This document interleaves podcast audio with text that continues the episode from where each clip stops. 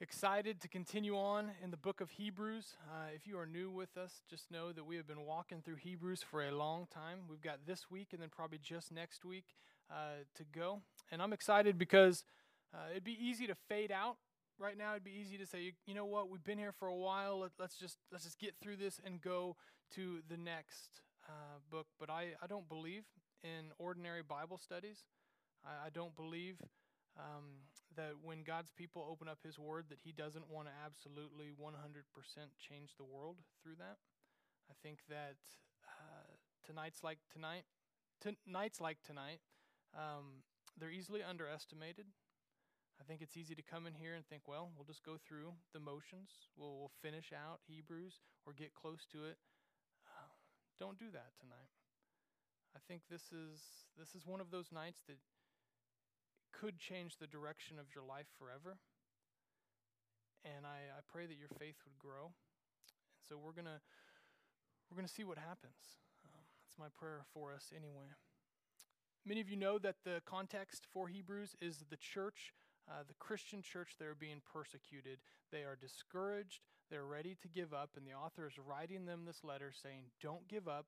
Don't be discouraged keep on going. And he just flat out reminds them of the beautiful truths of the gospel, the good news of Jesus Christ, and out of that compels a life of obedience and perseverance. Tonight, we find out one more detail about their experience that's crucial. Up until now, we don't hear about this, and it doesn't even tell us a lot about it, but, but it tells us enough. The church is going through a transition. Apparently, their leadership had died or somehow moved on, and most scholars believe that they died and there's a new group of teachers. And so, for the rest of Hebrews 13, it talks about obeying and submitting to those leaders, but the call is greater than just submitting to leaders. It's a call to die. It's a call to deny yourself. That when there's change in the church, when there's change in leadership, that we don't just scatter because our needs aren't being met, but that we step up to the plate and that the church is the church. That we take ownership of it and that we grow in faith together. That we should come out on the other side more unified and the kingdom should be expanded, even if leaders leave. I love how God works in that way. Um, as we look at this tonight and we think about transition and whatnot, I could relate it to the different transitions that we have. Hopefully, none of your leaders have died, and that's not a prophecy as to what's going to happen soon. But for us, we do have some transition coming up. This upcoming Sunday, we're going to announce because of our growth, and I'll just announce it to you guys because uh, this is what happens when you come to church on Wednesday nights, you get uh, some insight on some stuff. So I got to give you little bits once in a while, just keep you coming back. Um, but we're going to announce a third service that we will be kicking off starting uh, Easter Sunday. Normally on Easter, we always have a third service, but we're just going to continue that right on through. We've grown from roughly 200 220, 250 ish, somewhere in between that, to roughly 350 people just in the last three or four months. Um, it just keeps on growing, and we want to be good stewards here. Uh, we could go be looking for other buildings and all kinds of stuff. We don't want to get ahead of ourselves. We want to be uh, stewards of what God has given us. But that means something. That means that we're going to have to kind of sacrifice. You see, there's, there's lots of little areas of sacrifice. For instance, we have a 9 o'clock and 11 o'clock service right now. Oftentimes, people hang out, they talk. We enjoy that part because family get to actually talk with each other. Now, with our services at 8.30, which is not as desirable as 9, and, and 10 o'clock, which would be the most desirable time, and then 11:30, which is another kind of off the wall time. We're not going to have as much time in between. We're not going to be able to sit around and talk. People have to get in and out of the parking lot quicker. It'll be a sacrifice, and you'll notice that something has changed. Like, oh, we just don't get to hang out as much. On top of that, we'll have a whole extra service where we'll, we'll, we'll have opportunities for folks to greet, to serve in the cafe, to serve with the kids' ministry, all these things that most people don't think about. But for guys like me, I sit back thinking, now we could have 10 services if we wanted, but you got to have volunteers. You got to have people called by God to step up. And so I want you to think about those options. I want you to think about how God might be calling you to step up. But I want it to go bigger than that. Okay? Because selfishly, I want you all to say, I want everyone in this room to come up to me afterwards, like, you know what? Got a crazy call tonight to serve in the Cafe Kids Ministry and to be a welcome team. And I'd love to start Sunday. Um, I just, I just feel that way. I'd be like, wow, that's awesome. I've been praying for that. But I want you to ask yourself this question as we walk through tonight. Okay, let's, let's take it up a notch. If you could serve God in any way possible, like you could expand the kingdom, you could, you could serve Him in any way where there were no limitations, money wasn't an issue, time wasn't an issue, energy, resources, none of it was an issue. What would you do? Like God just said, What is your passion? What have I placed in your heart? Just do it. Nothing's going to stop you. What would it be? I want you to think about that as we walk through this. Because the theme tonight, as we walk through verses 7 through 16, is that Jesus is faithful. I pray that we don't just hear that and think, yeah, I know that's true. I pray that by the end of tonight, we desperately need to know this truth and be reminded of it because of the calling he puts on our lives. So let's jump in. Chapter 13, verses 7 and 8. The author says, Remember your leaders, those who spoke to you the word of God. Consider the outcome of their way of life and imitate their faith. Jesus Christ is the same yesterday and today and forever. Let's stop right there. First thing we see is that it's time to step up. So here, here's the transition. This is where we find out it says, Remember your leaders. Something has happened. He's going to tell us later on. He mentions in these last 10 verses or so, four times about leaders submitting to them, remembering them, obeying them. There's an obvious transition in leadership. As I said, most scholars believe that, that leadership had died, but regardless of what happened, that first generation of, of Christian leadership here is now gone. You can picture guys who maybe were with Paul Guys who were like, man, we maybe, maybe we even saw Jesus and we are leading and we're teaching out of that, they're dead. It's over. That had to end. Those people who walked with Jesus and then taught and planted churches, they had to die. And so, really, the whole book of Hebrews is kind of a now what? Now what? We're being pressured and pushed in. We're being persecuted. Some are in jail. The author said, You guys haven't had bloodshed yet, but like things are happening. This is hard. I know this is hard. Now what? What are you going to do when those leaders, they, they, they ain't taking you by the hand anymore? You got new leadership. We're going to learn about that. But you got a decision to make. So he says, number one, remember your leaders. It doesn't say uh, uh, idolize your leaders. Doesn't say um, sit back and just dwell on your leaders until Jesus comes back, because there's never going to be leaders that are as good as your old leaders. I remember uh, just the other day, my my friend down in Mississippi, he's in an old Southern Baptist church, and he's the interim pastor there now, but prior to being interim, he just preached there a little bit. And he called me and said, Man, walking into this church, it's crazy. They're old school, they're traditional, but they've got little mini shrines of pictures and different sayings and different things for all of their former pastors in the foyer. Like you walk in, and that's the first thing you see pastor after pastor after pastor. Big old pictures of them and little, looks like little shrines. Uh, that's not what you do. That's not what it means when you remember them. But you consider them. It says, Those who spoke the word of God. So, not those who were, were, were goofballs, those who have credibility because they taught you the good stuff. So, those are the ones you need to be thinking about. Now, consider the outcome of their way of life. Oh, this is awesome. You know, the author of Hebrews loves heroes. Remember Hebrews 11? All about Old Testament heroes of the faith. Guys who he says you need to imitate them. The best heroes are always the ones that are dead. Because what matters is how they exited. Like you could say, well, you know what? I've got some living heroes right now. They're great. They're people I want to imitate their faith. They can still screw up. Like they can still not finish well. I don't say that hoping they will. I say that because he doesn't say, think about the awesome people around you right now. No, he says, consider the outcome of their way of life. They died for this. That's what matters. Think about their faith and priorities in life, but think about how they went to the very end. The outcome didn't mean that they got celebrated and everything was wonderful. No, they, they died for it. And then he says, imitate that. Do the same. Imitate that kind of faith. You want to know how you honor and you remember people that are godly? Doesn't mean you put them up on a pedestal. Doesn't mean you write books about them. You imitate the kind of faith they had. As a legacy, I would want. But then it seems like almost random in verse 8, it says, Jesus Christ is the same yesterday and today and forever. You say, that's almost like two separate things right there. Well, here's the deal. He's saying, listen, there's a void, and you could scatter, or you could step up now, and you can be like they were. You can do what they did. You can experience what they experienced for the glory of God. And while you do that, you need to know this calling is huge. It's big. This isn't wimpy. This is going to demand that you remember something. And that is Jesus' faithfulness, that he is the same yesterday, today, and forever. That means his faithfulness to them is going to be the same faithfulness he has for you.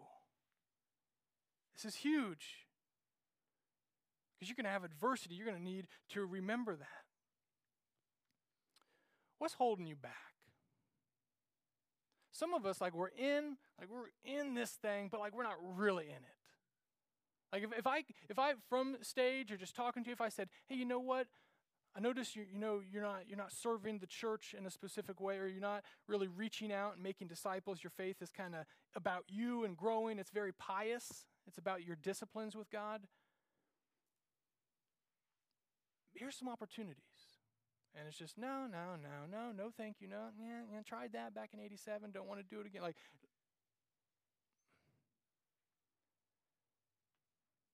What's holding you back from just saying, you know what? If I die tomorrow, I want to go out serving. I want to go out making an impact. I want to go out not pondering whether this is the best decision for me at this state in the game, but I'm just going to jump. I'm just going to do it. I'm just going to trust that if God's planting a seed in my heart, that, that I don't that I don't justify not doing it for the rest of my days. I just do it. What's holding you back? There's a lot of things that hold us back. I think I think two things primarily. Number one, we fear failure. And number two, we fear change. Luckily, the gospel answers both. Number one, the gospel answers that we don't have to fear failure. Because as amazing as this verse is of Jesus' faithfulness and his consistency, that Jesus, no matter how many leaders might leave or die, that Jesus never dies now, that he lives forever, and that he doesn't ever have to be replaced and you don't have to worry about what's going to happen to his church. That's all awesome. But on top of that, we don't have to fear failure. There's freedom because you can't do anything in your service to God to add to or subtract from the perfect work of Jesus on the cross. You can't screw this up. You might lose your reputation you might lose all the things that at one point you held dear in life, and hope you do to some degree. But you can't screw this thing up. How many times have said, I want to share my faith, but I don't want to say the wrong thing. I don't want to somehow, how many times, how many times you said it? I didn't want to push them away from God or do more damage than good. Come on, man. You know you could preach it perfectly, but it's foolishness to those who don't believe. If God ain't doing something on their heart, you could be Billy Graham and it don't matter. Or it could just right out of your mouth, and if God's doing something and it's good soil, they'll be like, ah, I'm saved. Not because of your words, but because Jesus and the message, and I believe. You'd be like, oh, they didn't get that from what I just said. Because it ain't about you. You can't screw this up. You can't screw this up. But number two, we don't have to fear change as well. Change is a beautiful thing and it's built into the Christian life. That's why we as humans don't do very well with sanctification and transformation. But it's built in. When we first went out uh, to plant out west, and um, and we started with the name Oasis Community Church, and we started a small group of people. You've heard gazillions of stories on it. We went for a full year as Oasis Community Church. We grew and we knew that we needed some change. Like it was it was Tara and I and it was a bunch of new believers and we needed leadership in the meantime, to make a long story short, there was another brand new church in town that had the same views, same values, same doctrine, same everything, same heartbeat. They didn't have a place to meet, but they had a few people. We said, meet in our building. They said, cool. Before you know it, we've been meeting for a few weeks or a few months at different times, and we get together. We're like, let's let's make this happen. You guys are growing and you're healthy. We're growing and we're healthy. Everyone would say, just keep on staying separate. Let, let's unify this thing. Let's change our name. Let's jump in together and let's see if we can't make a crazy dent for the kingdom of God. And so we did. One year in, we merged. Changed the name to Gospel Community Church. There was a gal who was a part of Oasis from the very beginning, or close to and we tried to point her to Jesus, and and, and I don't want to paint her in a bad light, but but she um, she became, for lack of better terms, codependent on some of the people in the church, including us as leaders. She just um, she just was. I don't know how else to say it. And it broke our heart because we're like, yo, we're pointing you to Jesus. It's Jesus. Go to Jesus. Go to Jesus. We're ministering to you, but it's Jesus. And, and, so she went through this and she loved the idea that we were a small church. If you're in Utah, you're going to be small anyway. But we, we were a small church and, and we had the same people and it was familiar and it was stable. And she liked that. And then when we said, we're going to transition, we're going to join with this other church, we're going to be one, things are going to change, it blew her mind. And at first it was weird for some people, but quickly we transitioned through it. A year after the transition, Okay? So we were only Oasis for a year. But now, a year after that, she's crying. She's struggling all the way through it. She's crying on the phone, telling us, I can't get through the transition. Everyone else had moved on months ago, as far as we could tell. And she said, I can't do this anymore. I'm going to leave. And her heart broke. But she left. And she went to a little garage church of like 10 people that had been around for many, many years. It was 10 in the beginning, it was going to be 10 when it ends. But she loved it and she told us straight up because I know the same 10 people will be there and nothing's going to change. My heart broke because we didn't go anywhere and we ain't never going anywhere so that 10 people can stay 10 people and we all just stay there forever. We want the kingdom of God to expand, and that means that the general posture of the church has to be we got to get prepped for change. Internally, externally, if you want to actually fulfill any God given vision for His church, you got to be ready for change. It can't look the same. Like what this looked like six years ago is not what it looks like now. And what it looks like now, I better not be what it looks like six more years from now. God builds change into sanctification that He's saying, if you're going to honestly, earnestly seek my will, and you're going to conform to my image, if you want transformation, Greek word metamorphosis, if you want to metamorph, going from this to something different, by nature, you got to have change. But we're a people that cling to things. I'm telling you what, in the Christian life, you're never going to take a step, you're never going to take a risk for God if you cling to the things that we know are shakable. We talked about that a couple weeks ago. But if you find your stability in the things that reflect Jesus but aren't Jesus, number one, they're always going to let you down. And number two, those things are going to shake, they're going to change anyway, they're going to deceive you, and it will always lead to frustration, chaos, and death. Does that make sense? They're always going to frustrate you. There's things all around us that deceive us into thinking if you just cling to this, you'll be stable. And Jesus is like, no, you need to cling to me, but it's going to be a wild ride. We're going to go 100 miles an hour.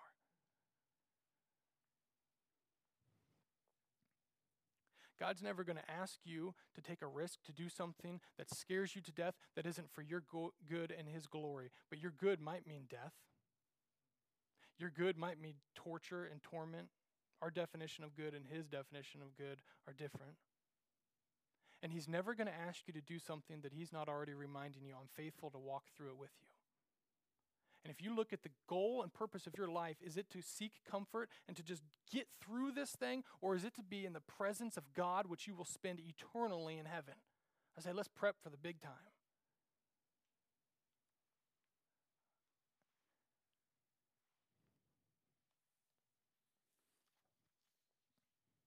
You guys are excited, I can tell. Verse 9 Do not be led away by diverse and strange teachings, for it is good for the heart to be strengthened by grace. some of you feel weak. He's saying it's good to be strengthened by grace. Not by foods which have not benefited those devoted to them. Okay. Next thing we see is simply your strength is grace. It's a gift from God, but it is God. Here, here's the very beginning here.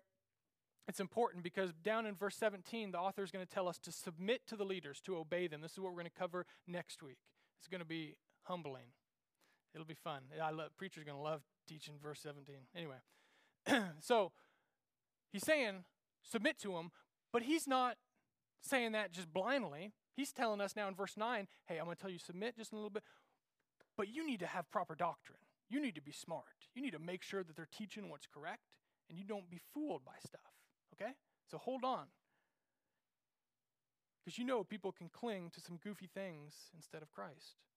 One of them, for them, is food. So the Hebrews are being told, now this is all going to make sense here in a bit, and it's going to get kind of complicated, but we're going to walk through it. The Hebrews are being told that you can't have access to God. Remember, Jewish faith, Jewish religion, you can't have access to God unless you partake in different rituals and ceremonies and have dietary needs that are met, Old Testament stuff. You can't have access to God, forgiveness, all that good stuff, unless you continue to partake. And he's saying, no. Your heart isn't strengthened by food, it's strengthened by grace. It's strengthened by grace. For the most part, foods aren't a huge issue for us, although you and I know that we could, depending on your background, very easily be tempted to find our strength in things like food. For instance, uh, how many of you come from a background? Don't raise your hand, just think. Um, how many of you come from a background that really loved fasting? A lot of churches don't talk about fasting at all. Some talk about it a lot. Fasting is beautiful and it's wonderful, but there's some out there who are going to say, you know what? If I if I'm if I'm going through a hard time, whatever, like what I'm going to lean on is my next fast. I'm going to somehow draw close to God in this. You can't draw closer to God by anything other than the blood of Christ, right? You can experience fellowship with Him. You can be focused on Him, but it don't make you closer to God in which case not fasting doesn't separate you from him. What about what about this one, the Lord's Supper? Some of you, you come from backgrounds that really, really emphasize this. Maybe you took it every single week. I love the Lord's Supper. it, it is just gospel centered, wonderful. We're going to be doing it this Sunday, by the way. See, little nuggets once in a while. Does it keep you coming back? Some of us get so bent on, well, you got to take it this way and you got to pray these prayers and you got to do this stuff. And if you don't take it this often, then somehow this church isn't godly. Some of you ate fish on Fridays, didn't eat fish on Fridays. There's all kinds of things. For us, the issue generally isn't food, it's all kinds of other things that we cling to. It's the music. How many of you would just be, meh, Pastor Andy wasn't preaching, I just I feel like he's really helped me get closer to God. I love Pastor Andy. He can't do nothing when it comes to getting you closer to God. Well, things just aren't the same because we're not in this building anymore. I hope one day we're not in this building.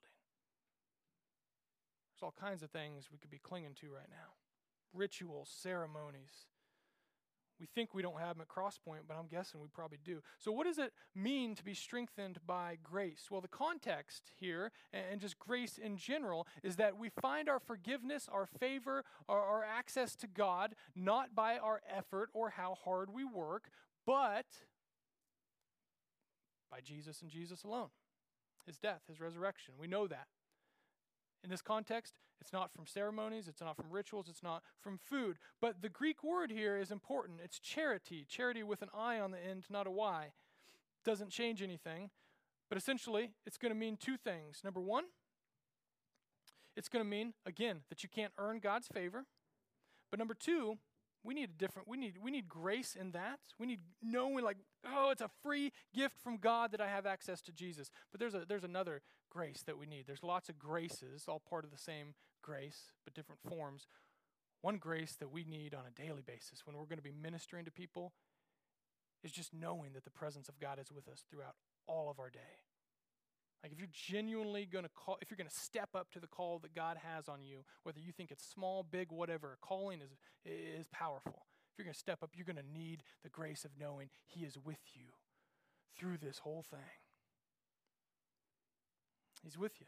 J.P. Moreland said, "Grace is not opposed to effort; it's opposed to earning." I think in the Christian church, we hear grace. We think, okay, this is a free gift from God. I don't have to work for my faith. Grace is all about work, it's about Jesus' work saving you. And as you're saved now, He's got something for you to do. Ephesians chapter 2 tells us we're saved by grace. It's a free gift of God, not by works, so that no man can boast. And then verse 10 says, But you were created for good works from the beginning of the world. God had predestined some stuff for you. We aren't saved because we serve, but we are saved to serve. God's got plans. Grace makes you serve. Because God's going to show up in powerful ways when you start taking risks for Him, ways that you don't see outside of that. And so, what does it look like for us to be strengthened by grace? Number one, you got to meditate. Like I said Sunday, you got to remind yourself of the gospel, of the forgiveness you get, the free gift. You got to sit on this. You got to sink. You got to let this sink in so much that you are just saturated, immersed, marinated, whatever weird adjective, however I could describe it, you got to be it, right? You just got to enjoy that. You got to remind yourself. Number two, it looks like God showing up in amazing ways when you start walking by faith. He's going to show up all in all kinds of ways. You see, if you have faith, you probably love God stories. You love preachers getting up here telling you all these kind, all these God stories. Like you just love that. Hopefully, you do. But if you don't walk by faith, you don't have God stories. Right? You're, you're, all you hear is other people's God stories. You, can't have the story of God showed up out of nowhere. He called me into something. It was scary. I took a step, and boom, when I took the step, He showed up. It was right there. Unless you're actually walking by faith. The strength, the strength doesn't come in the pondering of the walk of faith, it comes in the actual walk of faith. I can't tell you how many times God has asked me to do something, and I felt absolutely weak in the moment of pondering and thought, Where is it? I thought you were going to strengthen me. I thought you were going to strengthen me. And then, boom, I took a step and he's there. I'm like, Oh, there it is. But it wouldn't be faith if he strengthened you before the walk. He's like, Yeah, makes sense. Let's do it. There's always faith. This past week, I was talking to a guy. Uh, we were busy. I was talking to him, and um, and he, we were we were engaged in this conversation, and out of nowhere, another gal came up, and I could tell she was teary eyed and something was happening. But I was I was engaged, but I thought, okay, something's going on here. I need to I need to shift my attention. And so I sat down with her, and I could tell she was just very reserved. She didn't want to open up very much. She was talking about someone in her life who, who might be committing suicide or something along those lines. Very vague, but I could tell she was broken. Something was wrong. She said right off the bat, I'm not religious, maybe a little spiritual, but like I don't know much about this Bible thing one of those like, why, why are you even talking to me? Kind of like, how did you even know? Like, this is a work of God just for you to be seeking out spiritual help. And I could tell as she started crying and as she started spilling her story, I could tell she was going to leave pretty soon. She was on the edge of her seat. She was questioning the whole time, why am I even here? What am I doing? Like, they can't really help. I couldn't give her much tangible help because she was keeping a lot of the details to herself. Um, like, I didn't know what city this person was in, or she wanted mental health help and different things. I couldn't do much for her, but I, God was prompting me. He's saying, Ryan, just share the gospel. And you would think because I share the gospel with people as my job that it would just come so easy and naturally. But it's always, like, there's always the fear of the flesh, right? Like she doesn't know what we believe. And so my reputation, all of a sudden, I'm going to be a Jesus Bible thumper if I start talking here. But like, oh, she needs it. She's saying she don't know the Bible. But this is what she needs, and this is what she came for. She doesn't know what she came for. And I thought to myself, how in the world in just a couple minutes can I sum up this whole Bible, like front to back? And I thought to myself, I can't can't do this. God's saying, do it. And so I said, Let me just walk you through it. And in a couple minutes, I walked her through as much as I could that, that seemed applicable. And at the end, it seemed like it made sense. I don't know what all I said, what I didn't. But I remember in that moment, as I was kind of just watching her process, she's like, This is what the Christian faith is all about. I remember that moment just smiling in my heart, thinking, God, this is just like when I was a brand new baby Christian and I was sharing my faith for the first time. Like, I'm strengthened by grace right in the middle of the walk. I didn't think I could. Like, it doesn't get old and it doesn't change. It doesn't change. Like, your step of faith today might be different than it was five, ten years ago, but like the strengthening of grace is so beautiful and it just comes in the middle. And you say, well, that's a God story. So, would she just fall on her face and get saved? No. No. But her story isn't over yet. Like, I hope that I got a whole bunch of God stories that I'm right in the middle of. I don't know what the God stories look like in your life, but I know He wants to give you some. But you're going to have to start walking, you're going to have to start risking a little bit. Verses 10 through 14. And we're going to spend the rest of our time parked on this a little bit. It's a, it gets a little bit complicated, but there's a beautiful truth in this says, We have an altar from which those who serve the tent have no right to eat. For the bodies of those animals whose blood is brought into the holy places by the high priest as a sacrifice for sin are burned outside the camp. So Jesus also suffered outside the gate in order to sanctify the people through his own blood. Therefore, let us go to him outside the camp and bear the reproach he endured. For here we have no lasting city but we seek the city that is to come. Is a real encourager. The call to die. There's a beauty in this. There's a beauty in this. But we got a little groundwork to do first. So let's walk through this. Verse 10 it said, For we have an altar from which those who serve the tent have no right to eat. So the author is going to be bringing up uh, way back in Leviticus the Day of Atonement. The high priests 99% of the year, okay, every day except for the Day of Atonement, they can go and eat a portion of the sacrifices. Like that's where they're getting their meat, okay? So um, for them to eat at the altar was common. And so the author's saying, you guys, you have the, your, your old religion, you have the, the old covenant, you have the temple, the Jerusalem tabernacle, when he refers to tent, tabernacle, you have all these things and you think you get access to God through them. We have an altar that we eat at that you guys can't go to. We get to eat grace, right? We got the altar of grace. And here, the beautiful part comes up. It says in verse 11 now. For the bodies of those animals whose blood is brought into the holy places by the high priest as a sacrifice for sin are burned outside the camp. So then Jesus, he also suffered outside the camp to make holy or sanctify the people through his blood. So here, here's what he's saying Day of Atonement three animals, two goats, one bull. One goat will not be killed. It'll be a scapegoat set apart, sent out into the wilderness, uh, essentially representing the sins of the people taken out of Jerusalem, taken away from the city. People love the Day of Atonement. This is a good day, okay? They look forward to this day. Guilt, shame, all the burdens, it's going to come off on this day. Don't last long, but it's going to come off. Two other animals, the other goat and the bull, they're sacrificed. Their blood is taken into the holy places. So the, the high priest is going to take it, he's going to sprinkle it over the Ark of the Covenant and some other items, and it's going to sanctify, it's going to make holy the people.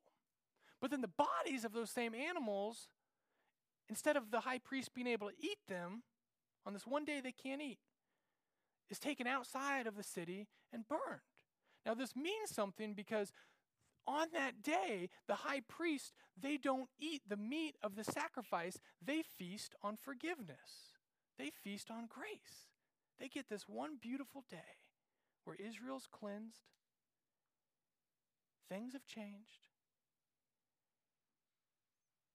and they get to just enjoy forgiveness. Now, here's where it's beautiful. Because in verse 12, He's going to tell us Jesus also suffered outside the gate in order to sanctify the people through his own blood. That the Day of Atonement pointed to Jesus and what he would do outside of the city gate. That not one day of the year do you get a feast on forgiveness and grace, but 365 days out of the year, Christians get a feast on grace. That we get to eat at a better temple, we get to eat at a better altar. Like you, you're clinging. These Hebrews are t- like, well, do we go back into our Jewish faith? Like, oh, at least we kind of knew we had some tangible things we could cling to, and there was one beautiful day, and it's great and wonderful. And he's saying, no, do you not get that all that was pointing to Jesus, and he just crashed that system. He fulfilled it. He's better than it. Like, you don't get one day that you get to look forward to. Like, hey, it's coming. That one day's coming. That one day's coming. You can risk for Jesus because he's with you all the time, giving you perfect eternal access to the Father at any given second, any given moment. Doesn't change. You don't have to eat the food that you sacrifice. You get grace. You got a food that's better than what they got. You get it all day, every day. Let me ask you this.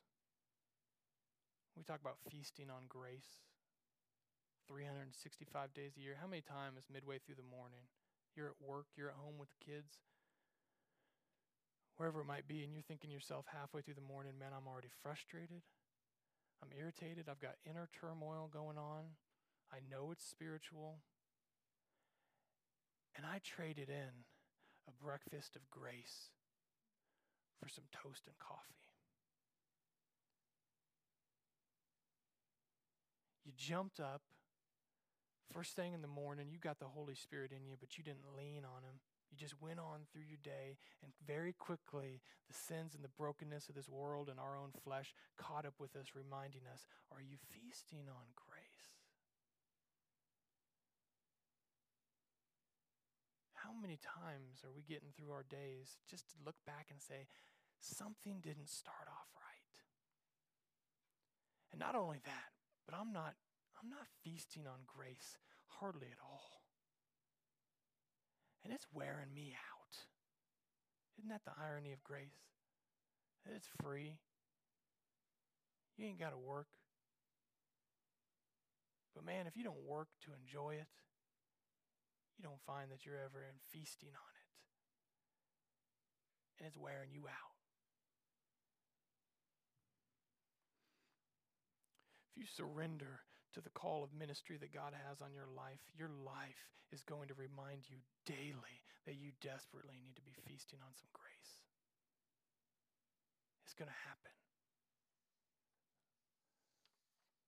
We were in the most Christian place in America, Liberty University. You got 30 some percent of this city of 100,000 people, Lynchburg, Virginia. They're not just Christians, they're Southern Baptist. A third of the city's Southern Baptist. 15 to 20% of Salina is Christian. Just in case you forgot how lost our city is. But over a third were Southern Baptists. We had the best preachers coming from all over the world, and they were just half a mile from home. And we, Tara and I, we were just immersed in Christianity, in fellowship, in fun. It was so enjoyable. And for a year, we knew we were going to a place that was going to be completely the opposite and we got out there in that first month, man, I thought we were prayed up, we were ready to go. Oh man, I was reminded every single day. It seemed like every time we turned around, we showed up there within the first week. There's two Southern Baptist preachers in the area. One of them, his son, just give you an idea of the spiritual oppression and turmoil. His son, 20 some years old, had a little baby girl. He just drank some Drano just because he wanted to end it for a week plus. He sits in the hospital as his insides rot out and he dies. That's a pastor's kid. Last week we were there. Same thing happened with another pastor's kid. But after that thing, at the very beginning, we sat down with the two people that we knew. Uh, that first week we were there, the two people we knew, they, they, they were leaders. They helped us come out. We got out there just to find out they don't really like us.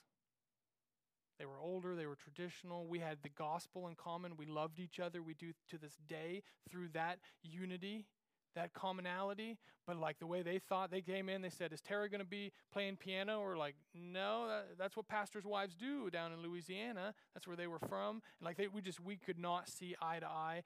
We had dinner with them one time in the two years they were in Price.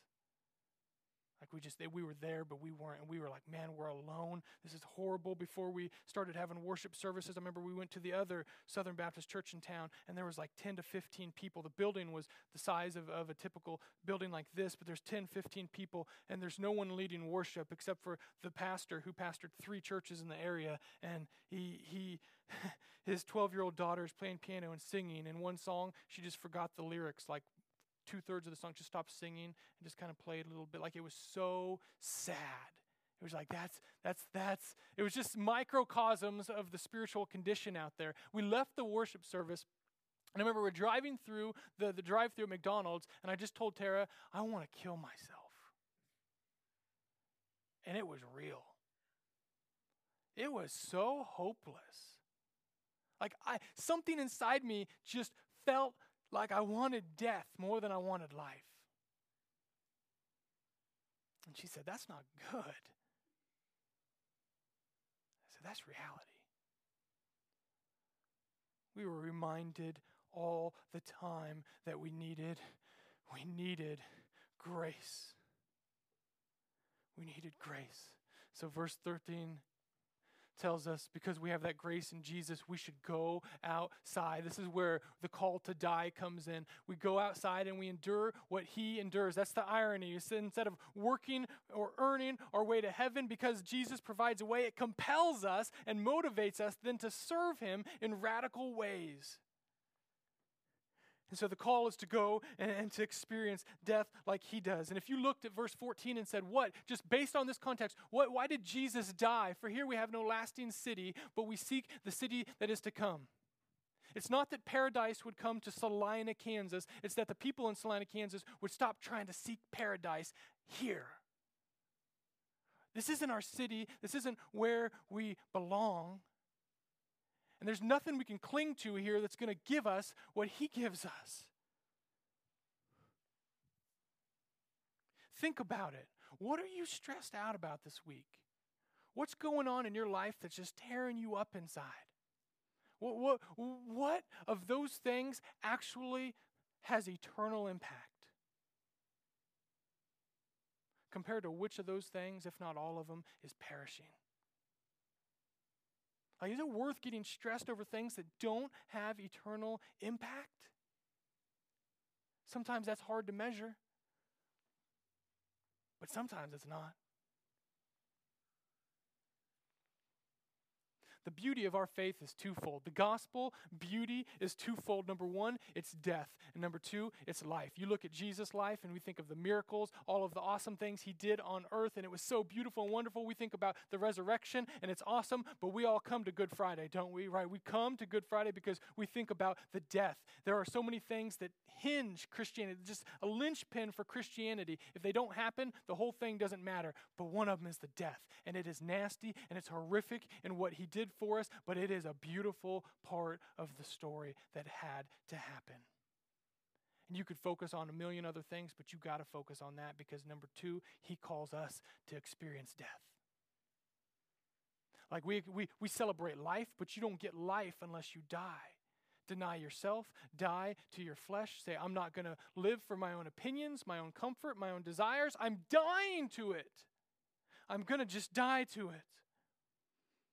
Jesus said in John 12, as you find in Galatians 5 and 6, you see in, in Romans 6, you see in 1 Peter, uh, like it's all over the place, the idea that we as Christians are called to die. Jesus tells us.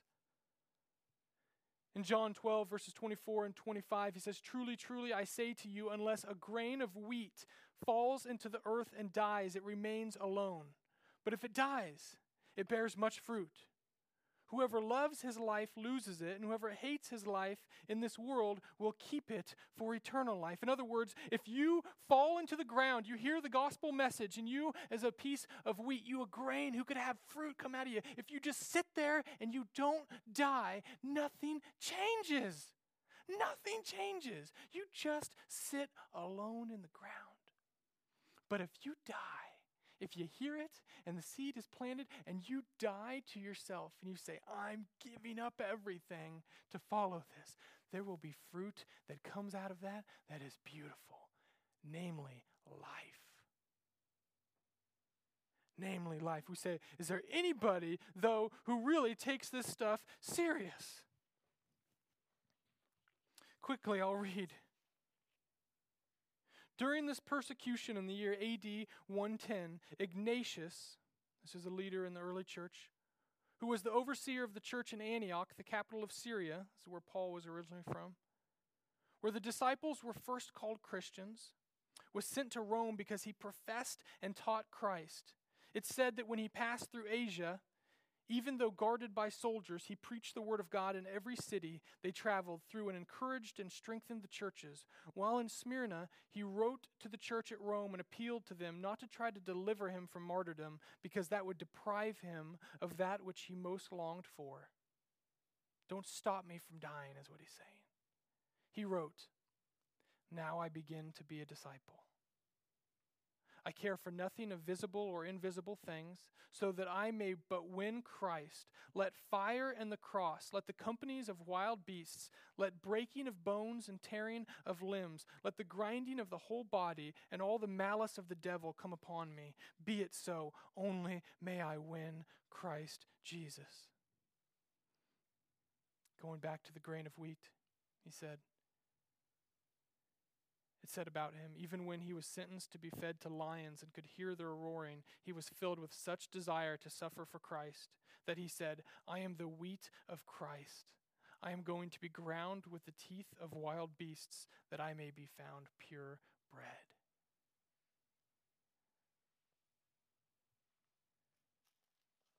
Martyrdom became so popular, and by the second and third century, they had to convince people you don't always have to die literally.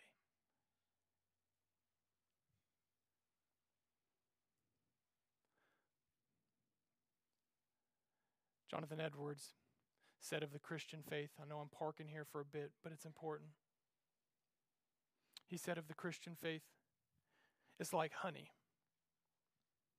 You could share with me, tell me, just by seeing honey, the beautiful golden hue, the way the sun reflects off of it, the viscosity of it, But you can't tell that honey is sweet unless you taste it. I could tell you all day honey sweet. But unless you taste it, I might as well be a liar. There are some of us who want to grow in Christ, but we don't want to die to self. And you can't. You can't grow in Christ unless you die to self. And it's a daily choice. Last but not least, verses 15 and 16. Through him, then, let us continually offer up a sacrifice of praise to God. That is, the fruit of lips that acknowledge his name. Do not neglect to do good and to share what you have, for such sacrifices are pleasing to God. The fruit of sacrifice is this. Verse 15 you sacrifice, you die to yourself. There's going to be times you don't feel like praising God you praise him anyway.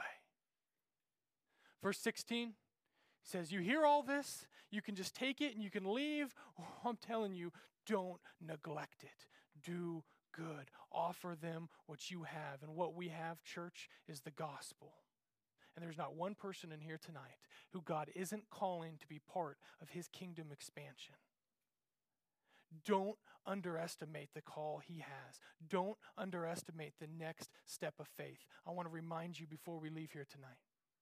Sometimes in my own thoughts, I think to myself, I feel silly asking people we talk about third service, we talk about all these things. There's so many awesome things we could be doing for the sake of Christ. I feel silly asking people to be greeters at the door or cafe people or kids ministry stuff, but I'm telling you what, you think about someone who has denied the name of Jesus their entire life, who has been pushed away by religion, who has been pushed away by broken experiences all through their life, and they have their idea and presuppositions of who God is, and He is against us, and He doesn't know nothing about the gospel, but He comes walking up to these doors, and they see the very very first person handing them a bulletin opening that door, and in their eyes, they see a joy that only comes from Jesus. And the message they're about to hear in a few minutes has been seen in the eyes of the one opening the door.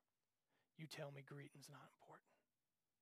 You tell me the person who comes from a traditional church that's put God in a box and their own existence in a box, saying, you know what, this is who God is. We sing these songs, we do these things, we have rituals, we have all this. I'm used to it, and, and this is weird. And what you you tell me when they see someone with a coffee pot coming to a coffee bar, coming to a cafe within a church building, and you see bondage shatter from their mind as to what they think church is and who maybe God is. And tell me that the cafe stuff ain't that important and then you just look at the next generation of world changers and tell me there's anything more important than going back in there and loving our kids. Some of them back there for one week only, maybe never to hear the gospel message again. Others to be growing and sanctifying here till Jesus comes back. Who knows? But it's all important go back to the first question you asked yourself tonight. If resources, if it wasn't money, time, energy, if nothing hindered you, if there was nothing holding you back, what would you do for the glory of God?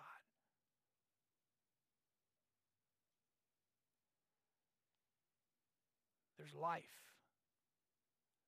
but there's got to be death. Tell me it ain't worth the sacrifice. We got grace. It's going to compel you to do some crazy stuff. But you can rest in the finished work of Jesus and serve in freedom.